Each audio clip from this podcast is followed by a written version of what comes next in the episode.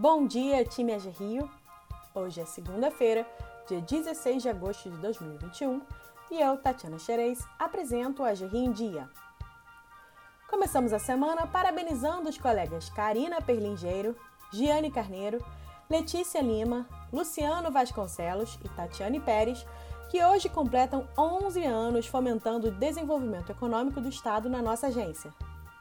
Muito obrigada pelo comprometimento e dedicação de todos vocês e que suas jornadas profissionais sejam de mais e mais sucesso sempre. Hoje também damos os parabéns ao colega Rodrigo Vilarino, que está celebrando mais um ano de vida. Parabéns, Rodrigo! Saúde, sucesso e muitos motivos para comemorar. Grande abraço de todo o time AG Rio. Agora vamos aos destaques de hoje. Reforços no time AG Rio. Nesta semana, passam a fazer parte do time AG Rio nove jovens aprendizes. Sejam bem-vindos Alain Oliveira, Maria Luísa Santos, Nicole Matos e Maria Luísa Ferreira na Gempo, Luísa Cabral e Alice Viana na GEAD, Raira Gonçalves e Maiara Mota na GECOL e Igor Silva na GEACO.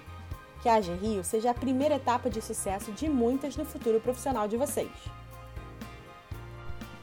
Supera RJ.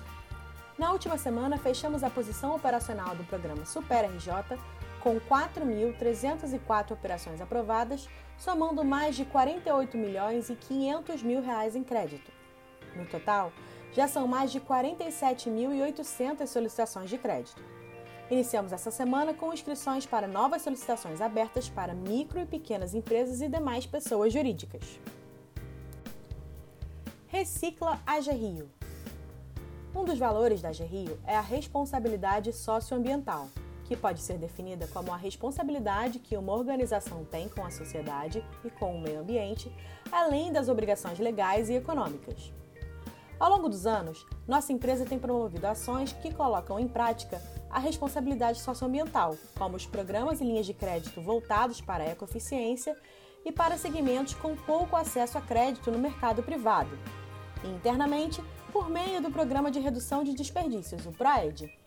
Agora, passaremos a uma nova etapa. Vamos começar a reciclar papel.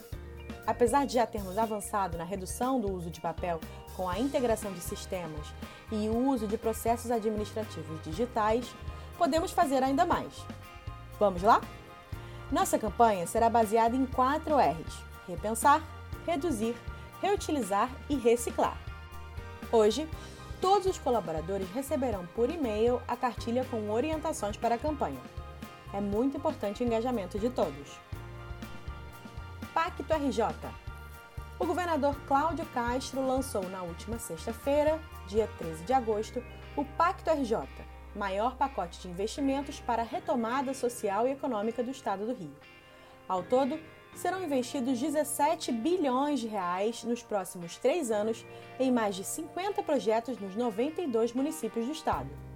Com as intervenções, a estimativa é que sejam gerados 150 mil novos postos de trabalho. O objetivo do governo do estado é impulsionar a economia do Rio de Janeiro, prevendo investimentos nos seguintes pilares: infraestrutura, desenvolvimento social e econômico, saúde, educação, segurança, turismo, meio ambiente, cultura e lazer.